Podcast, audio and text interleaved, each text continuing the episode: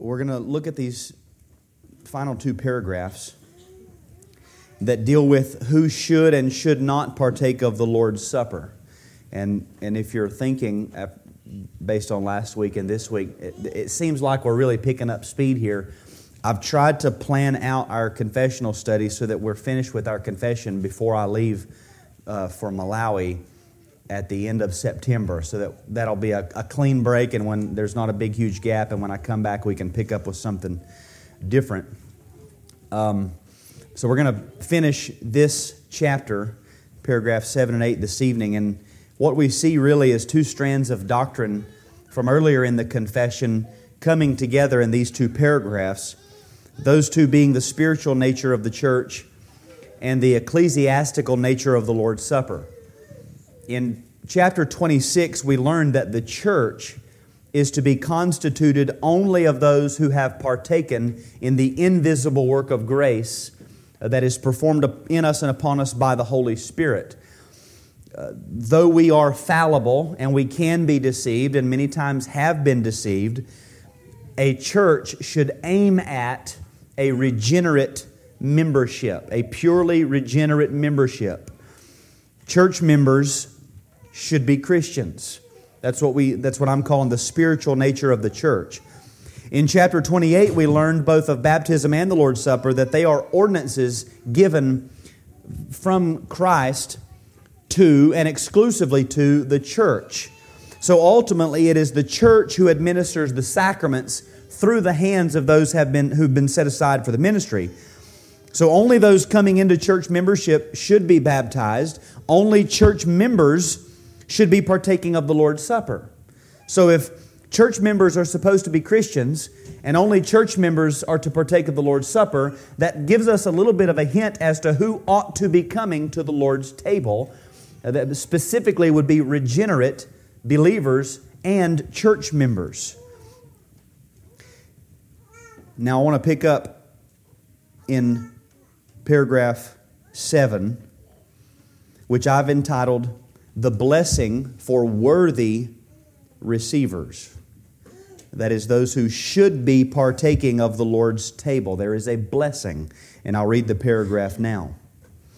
Worthy receivers, outwardly partaking of the visible elements in this ordinance, do then also inwardly by faith, really and indeed, yet not carnally and corporally, but spiritually, receive and feed upon Christ crucified and all the benefits of his death, the body and blood of Christ being then not corporally or carnally, but spiritually present to the faith of believers in that ordinance, as the elements themselves are to their outward senses. Now, if, if, if you're like me, when you put that many commas and semicolons in a paragraph, it can get quite confusing. Uh, and I'll, I'll try to make it a little more clear. The first thing that we see is the recipients of the blessing. Now, this paragraph doesn't just come out and say, here's who should come to the table. Uh, because the scriptures don't do it in that form. Here's who should come to the table. They, they more or less describe a manner of coming that says, when you come in this way, that is what makes you, uh, or, or that's what evidences that you are a worthy receiver. So we'll get to more of that distinction of worthy and unworthy in the, the last paragraph. But this does begin with a phrase which sets us up for that distinction, which is worthy receivers.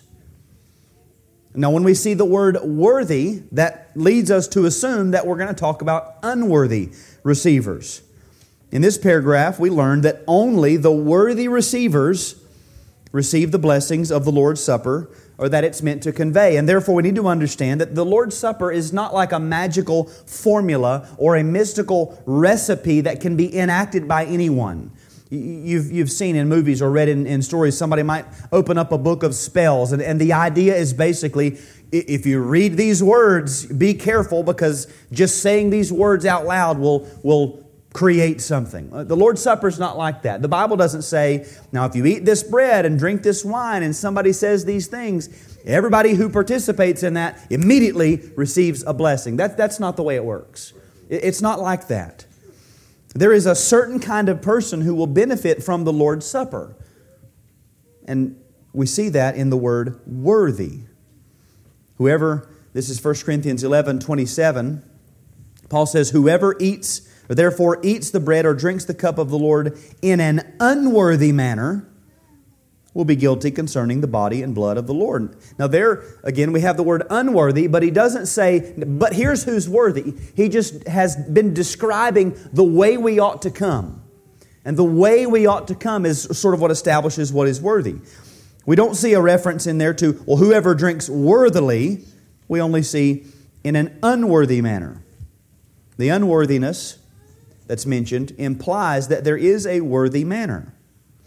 And partaking in a worthy manner is something that isn't addressed according to who is worthy. It doesn't we don't just have a list. Here's the kind of person who's worthy. It just it, it, he addresses it according to what constitutes worthy participation. So again in the text we have unworthy, which implies there are worthy recipients. In the confession we have worthy recipients, which implies there are unworthy recipients. There are some who are worthy, there are some who are not worthy.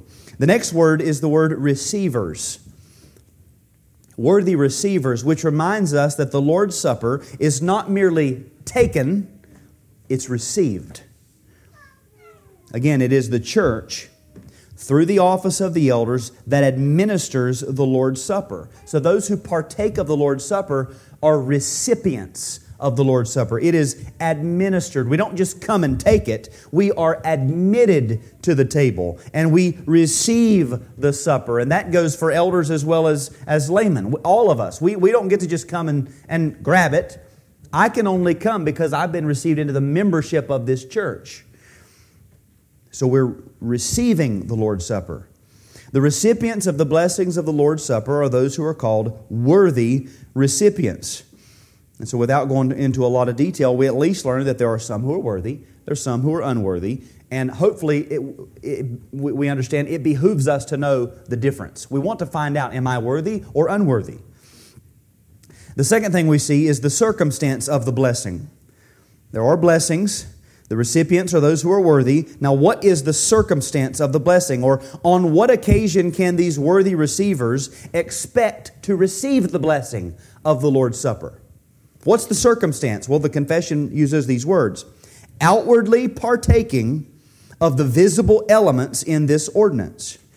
That is, when they actually participate in the essential physical observance of the supper, or we would say when they eat the bread and drink the wine of the supper. That is, when they come to the table.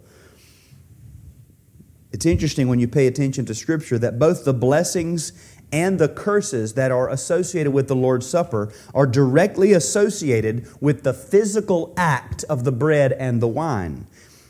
1 Corinthians 11, the, the longest passage in Scripture that deals with the Lord's Supper, is all about when they were actually literally coming to the table. When you come together as a church, when you come to the table, that was the idea. When they were sitting down and participating.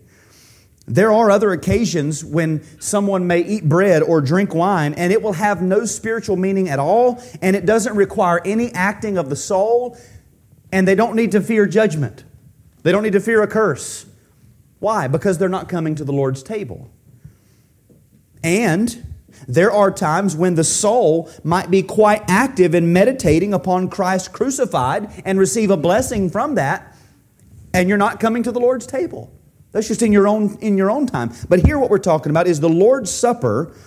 The Lord's Supper itself requires both the physical act and the spiritual act of the inner man. Neither one of these are what we would call accidental in the, the old use of the word, meaning they're not just sort of uh, extra things uh, added to it. You, you can't come to the Lord's Supper and say, Well, I'm, I'm going to come to the Lord's table and I might eat some bread and drink some wine too. No, that's essential to it. Without that, you don't have the Lord's table.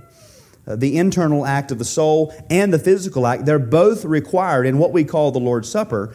And so, what we're, we're being reminded here is that the blessings that come in the Lord's Supper are directly associated with the outward partaking of the elements. That's why they've been given when, they, when, when we come. Worthy receivers outwardly partaking of the visible elements in this ordinance. The third thing that we see is the means of blessing. How, how does this actually become a blessing to us? If both outward and inward acts are required for the proper observance, what is the means by which we are spiritually blessed? The confession reads When these worthy receivers partake outwardly, the next phrase is, Do then, that is in that act of, of partaking outwardly, they also inwardly. So there's an outward act and an inward act together. They do also inwardly by faith, really and indeed, yet not carnally and corporally, but spiritually receive and feed upon Christ crucified and all the benefits of his death. Now, there's a little bit of a back and forth here. I, want to take all of the positive statements and, and group them together. This is the means of the blessing. Worthy receivers, partaking of these outward elements, do then, in, in, the, in the act of partaking, inwardly by faith, really and indeed, spiritually, receive and feed upon Christ crucified and all the benefits of his death. In other words, the worthy receiver receives the blessings of the Lord's Supper as they partake of the elements when, by faith, they receive and feed upon Christ crucified and all the benefits of his death. In other words, it's not just the outward and external, it must be the outward and external along with the internal uh, reception of faith. The confession here takes us to 1 Corinthians 10, which we've read, where Paul addresses this issue as well. Verse 16, he says, The cup of blessing that we bless, is it not a participation in the blood of Christ? The bread that we break, is it not a participation in the body of Christ? Remember that word participation is the word koinonia. There's a, a fellowship here that, re, that is resulting in bestowed blessings to us as we participate in the blood and the body of Christ. And notice he ties that directly to the cup and the bread. The cup that we bless, the bread that we break. So the activity of the Lord's Supper done in faith brings us into the fellowship of these bestowed blessings. So, again, what is the means of the blessing? How do we come to receive the blessings of the Lord's table? The answer is the means is faith. Faith.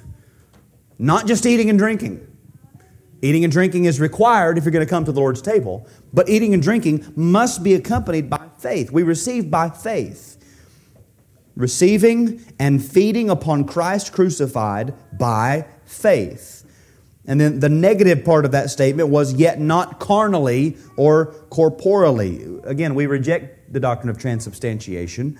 We reject the doctrine of the Mass, and so we reject the notion that the blessings are conveyed to us just because we put bread and, and wine into our mouths. That, that the, the bread and wine themselves are essentially, if you put them under a microscope, bread and wine. That's, that's what they are. You don't get a blessing just because you shove it in your mouth. The blessing comes, we, we could say, as you shove it in your mouth, but also by faith, feed upon Christ crucified. Now, I think it's important to ask what does it mean to feed on Christ crucified and all the benefits of his death by faith? What does that mean? This is one of those statements that we, or, or the, the kind of terminology that is used often, but uh, a lot of times we leave saying, what, what, what are you talking about? What does that mean? I'm not, I'm not computing, feeding on Christ. Sam Waldron puts it this way He says, that this is, quote, believingly to appropriate him, that is Christ, and all the covenant blessings purchased by his broken body and shed blood. Now, to appropriate means to take something for yourself. So it is to appro- believingly to appropriate, to take for yourself Christ and all the covenant blessings purchased by his broken body and shed blood. And this is why the imagery of bread and wine are so useful, and the illustration would really work with any kind of food and drink. But bread and wine are, are, are given for specific purposes.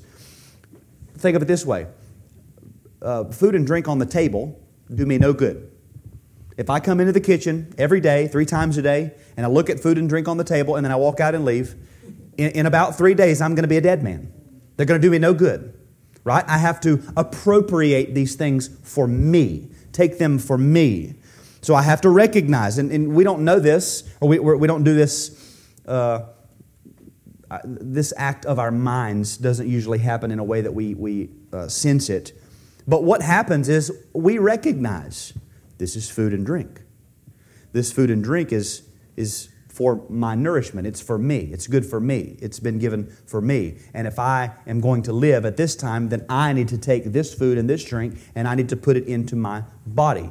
And then when you do that, your body is going to take that food and drink and it'll take all of the nutrients that it, it needs and it'll take them and put them everywhere they need to go to make sure that you survive. That's appropriation. Now, all of that's physical. That's easy to understand. I grab it with my hand, I use my fork, I use my spoon, I wipe my mouth. That, that's easy. But we're talking here about faith. When we come to the Lord's Supper, outwardly, yes, we eat and drink, but we must also inwardly, by faith, as we eat and drink, appropriate Christ crucified for ourselves. It's we, and we do this by faith, remember, which is a habit of the soul. And remember that faith receives its substance from the Word of God. There, there is understood here that we are going to be bringing to our minds what God's Word teaches about Christ crucified and all the benefits of His death. So we come and we're, we're recognizing, hopefully, when I get through with this list, what you're going to understand is when we come to the Lord's table, as we're going through the process, your mind is active. This, this is not just get quiet and wait to get the stuff. And, and no, your mind is thinking. You're working. It, it might be the most actively mental, uh, most active mental thing that you'll do the whole service. Uh, in preaching, a lot of times you can just sit and kind of hear and you're, you're you know, getting a thing or two here or there. But in the Lord's Supper, it's all quiet and it's you, and you must engage in this. You have to recognize that Christ's person and work is salvation and it is nourishment to the soul. And so we are going to be bringing to our minds what the Bible teaches about Christ's death, about the benefits of Christ's death. We're going to acknowledge that this is what is needed for the, the sinful state of my soul. And by faith, we're going to be resting ourselves in what Christ has done. You, you might even do this. This is biblical, not verbally, but internally. You might be saying to yourself, soul here in Christ's work is all that is needed for you. Rest here. See this. Consider it. Dwell upon it. Rest in it. And, and you, again, you might even be rehearsing to yourself distinct benefits and blessings and promises of coming that come from Christ's death. You might have to, in that moment, work to spurn thoughts of self-righteousness or, or worldly thoughts that are entering into your mind and you say no right now i have to i have to bring my mind to settle down on christ crucified and the benefits this is why for me sometimes it's very helpful to have a bible open in front of me to look at passages of scripture to read uh, something that i can go to that, that will very quickly i know will bring to my mind the work of christ crucified isaiah 53 is a great one it's a, it's a big section of just nuggets, and I can just feed on that. I'm just bringing to my mind what God has said about this, and I am in my soul taking this for me. I'm saying this, what the Bible says about this Christ, I'm, I'm, I'm taking that. I'm going to rest in that in the Lord's table. That's what we do. When we do this, we really and indeed spiritually receive and feed upon Christ crucified and all the benefits of his death. And, I, will say at this point that we, we can be tempted to think that if we do this just right, that every time we're going to hear sort of the, the, the crescendoing symphony in our souls, and we just enter into this, this feeling of uh, superlative um, ecstasy every time. That's probably not going to happen. And that's why it is a work of faith. You're working and, and, and bringing to your mind what God has said, right? Uh, we, we, we feed upon Christ crucified. We don't feed on our ability to, to feed on it and our, our capability to really have an emotional experience, although from time to time you, you will have, uh, or will be greatly blessed in that meditation. And it should always be, we, we should strive for a, at least a resolute confidence in what Christ has done. At, at least that. So, what is a worthy receiver? One who, while outwardly partaking of the elements, also goes about this business of the heart and mind and spiritually receives and feeds upon Christ crucified and all the benefits of his death. And I would say again, this is assuming a, a born again believer because a lost person can't do this. And because it is an ecclesiastical ordinance, this would be a member of the church who's coming in and doing this. This is what makes it worthy. A worthy receiver is not someone who has uh, adequately confessed all of their sins and their, their record is completely clean and now they can finally come to the Lord's table. That, that's not what we're talking about here. The fourth thing that we see is the mode of the blessing. How, how does this blessing come to us? The confession says, The body and blood of Christ, being then not corporally or carnally, but spiritually present to the faith of believers in that ordinance, as the elements themselves are to the outward senses. So, how does the blessing come? Not corporally, not carnally, not in some physical way associated with the physical elements. It's spiritual. The mode of the blessing is spiritual. It's communicated to the soul through the acting of faith. And as we've seen before, most of the working of grace and the working of the Spirit is not an instantaneously felt step up to the next degree of glory, you know, from one degree of glory. You're not feeling that step, that up stepping every time. I'm, I'm getting higher, I'm feeling it, I'm feeling it. No, it's going to be a sequence of a lifetime of bringing yourself to meditate upon Christ that you'll be able to look back upon and see where you've grown. It, it's not something physical.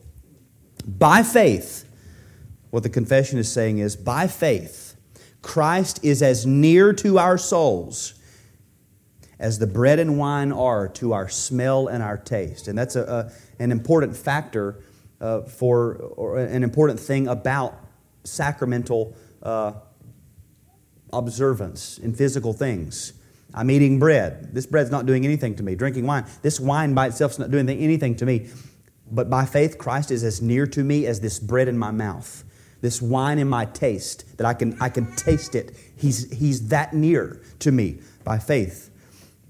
Paul says, this is not referenced in the confession, but I think this is related. In Romans chapter 10, he says, The righteousness based on faith says, Do not say in your heart, Who will ascend to heaven? That is to bring Christ down. Or who will descend into the abyss? That is to bring Christ up from the dead. But what does it say? The word is near you in your mouth and in your heart. That is the word of faith we proclaim. Now, here he's talking about preaching, and what he's saying is you don't have to go up into heaven to get Christ. You don't have to go down into the abyss to bring Christ up. No, when the, when the, the gospel, the message of justification by faith is proclaimed, in that act, Christ is brought forth because you're setting Christ before the, the eyes of faith of the people. That's how he's brought near. And the Lord's Supper is a sermon in visible mode. 1 Corinthians 11, 23 to 26. For I received from the Lord what I also delivered to you that the Lord Jesus, on the night when he was betrayed, took bread, and when he had given thanks, he broke it, and said, This is my body, which is for you. Do this in remembrance of me. In the same way, also, he took the cup after supper, saying, This cup is the new covenant in my blood.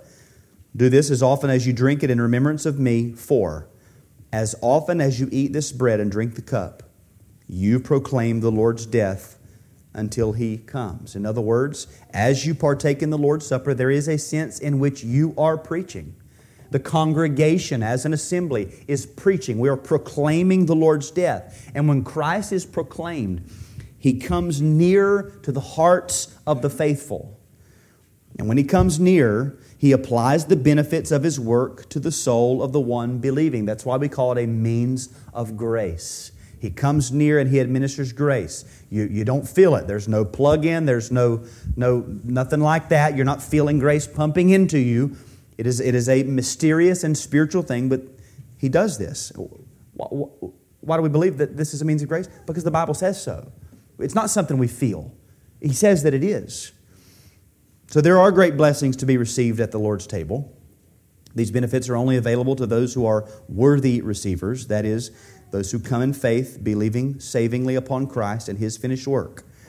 That's what we would call a worthy receiver. Now, paragraph 8, it deals with those who would attempt to come to the Lord's table in an unworthy manner or who, or who might come unworthily without knowing it.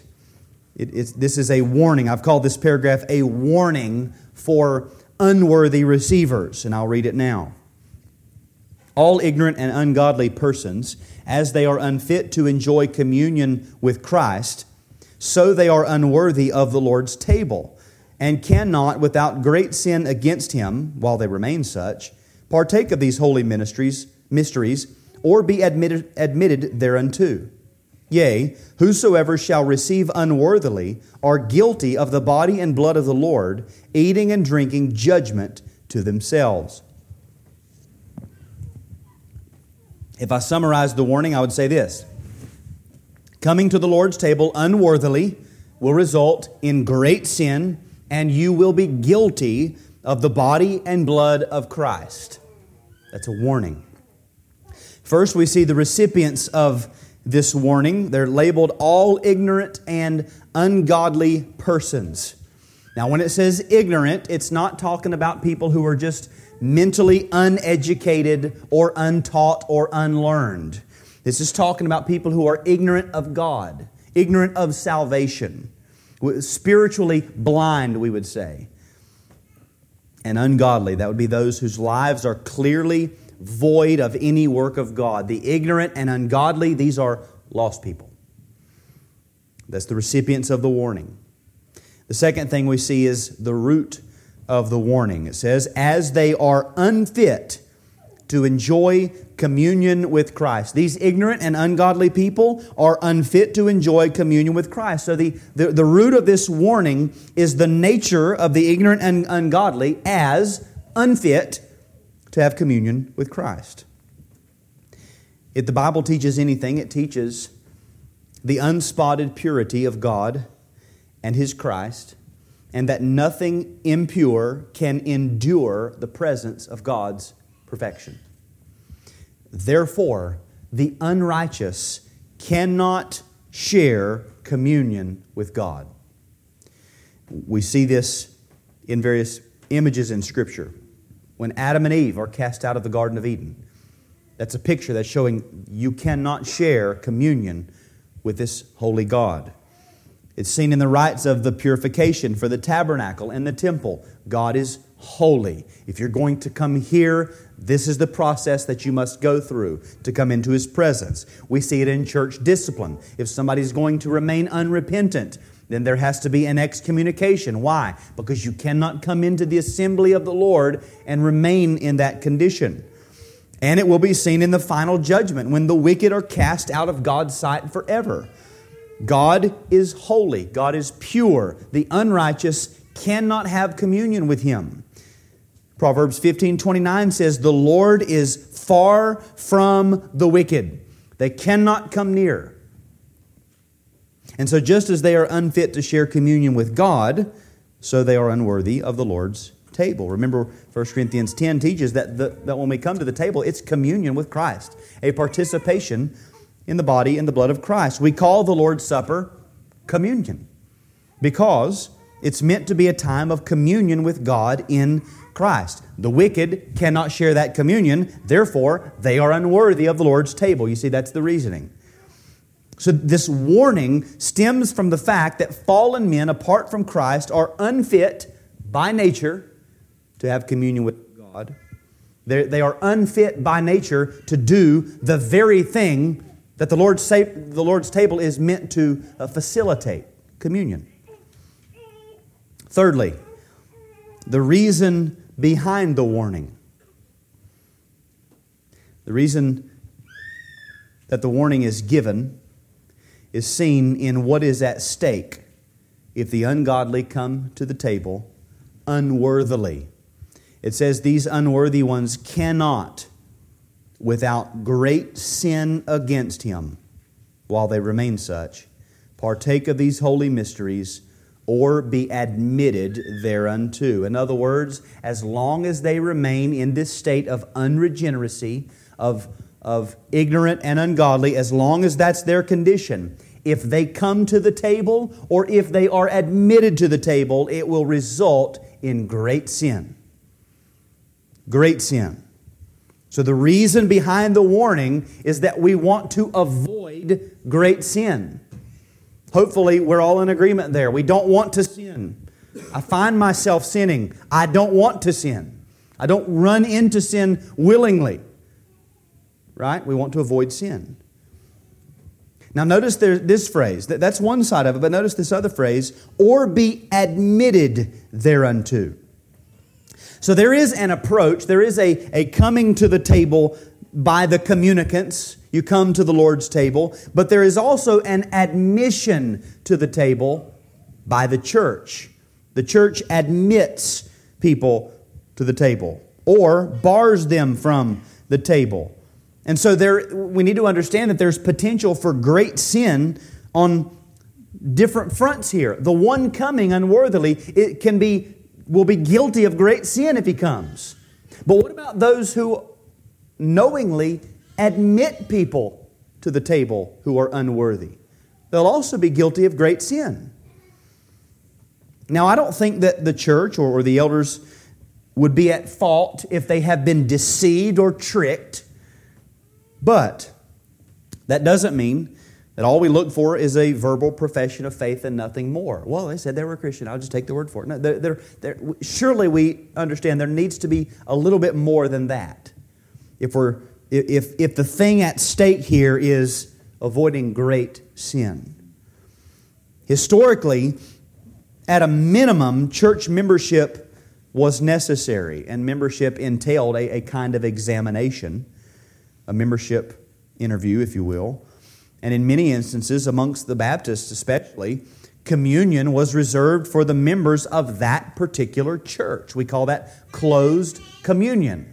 It was reserved. That what that does is it guarantees that the the church and the elders have done their due diligence as much as they can to examine the members so that those who come to the table they can say with a clear, a clear conscience they're worthy uh, other churches have done this sort of thing as well, even though they may not uh, consider it uh, closed communion. There, there was a various denominations who their elders would go about. They, they didn't have the Lord's Supper every week, but when communion season was coming, there was a particular time it was coming. The elders would make all of the rounds, interview all of those who were aspiring to come to the table, and if you passed the interview, they would give you a token. And when it come time to come to the Lord's table, you gave that token as sort of your ticket to the Lord's table. That, that was how they, they were trying to make sure we're not admitting people who are unworthy as much as we can help it. Now, our confession here references 2 Corinthians 6. You can turn there. 2 Corinthians chapter 6, verses 14 and 15.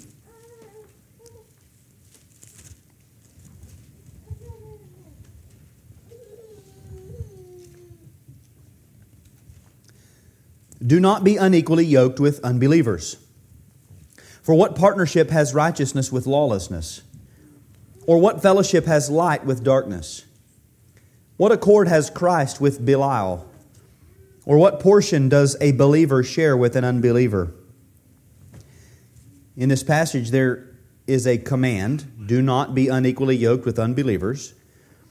And then there are four rhetorical questions that are meant to be taken as positive assertions. We, we would say in this way Righteousness has no partnership with lawlessness, light has no fellowship with darkness, Christ has no accord with Belial, a believer shares no portion with an unbeliever. In other words, there's no common bond or union between that which is God's and that which is opposed to God. These things don't come together, they don't mix.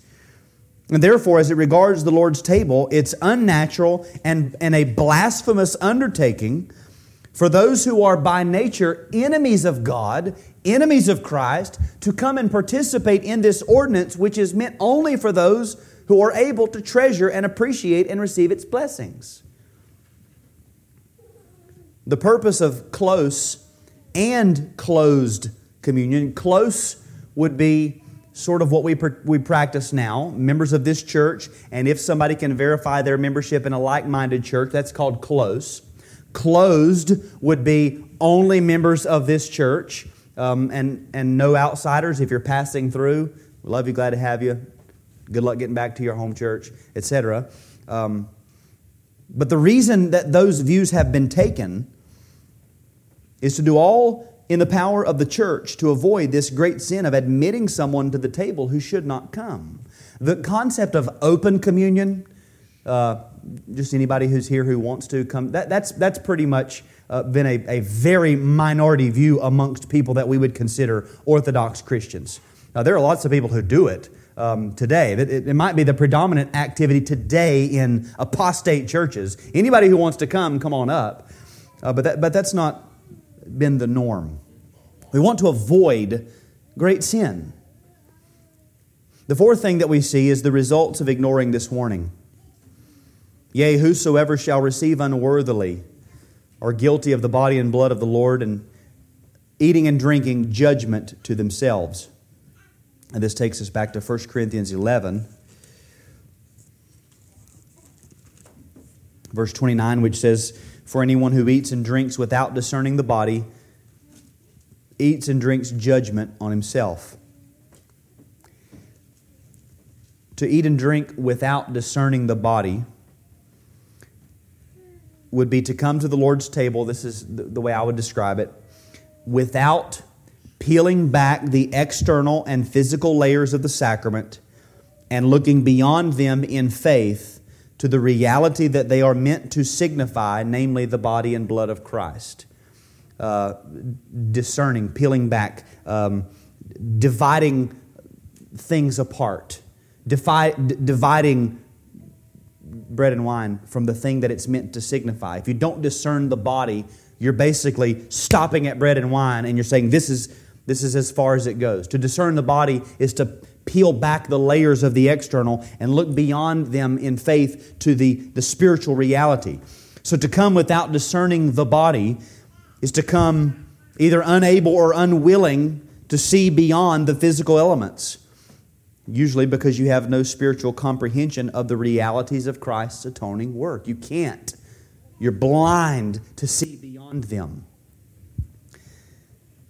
Christ said, and this is another verse that's referenced, Matthew 7 6, do not give dogs what is holy, and do not throw your pearls before pigs, lest they trample them underfoot and turn to attack you.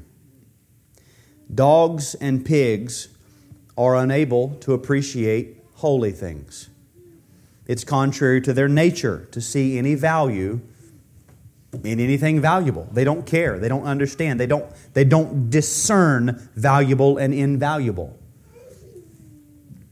So, also with the Lord's Supper, we must guard the holy things of God from those who have no spiritual nature to see through them to the reality. Now, it's interesting. I, I thought of this just this afternoon.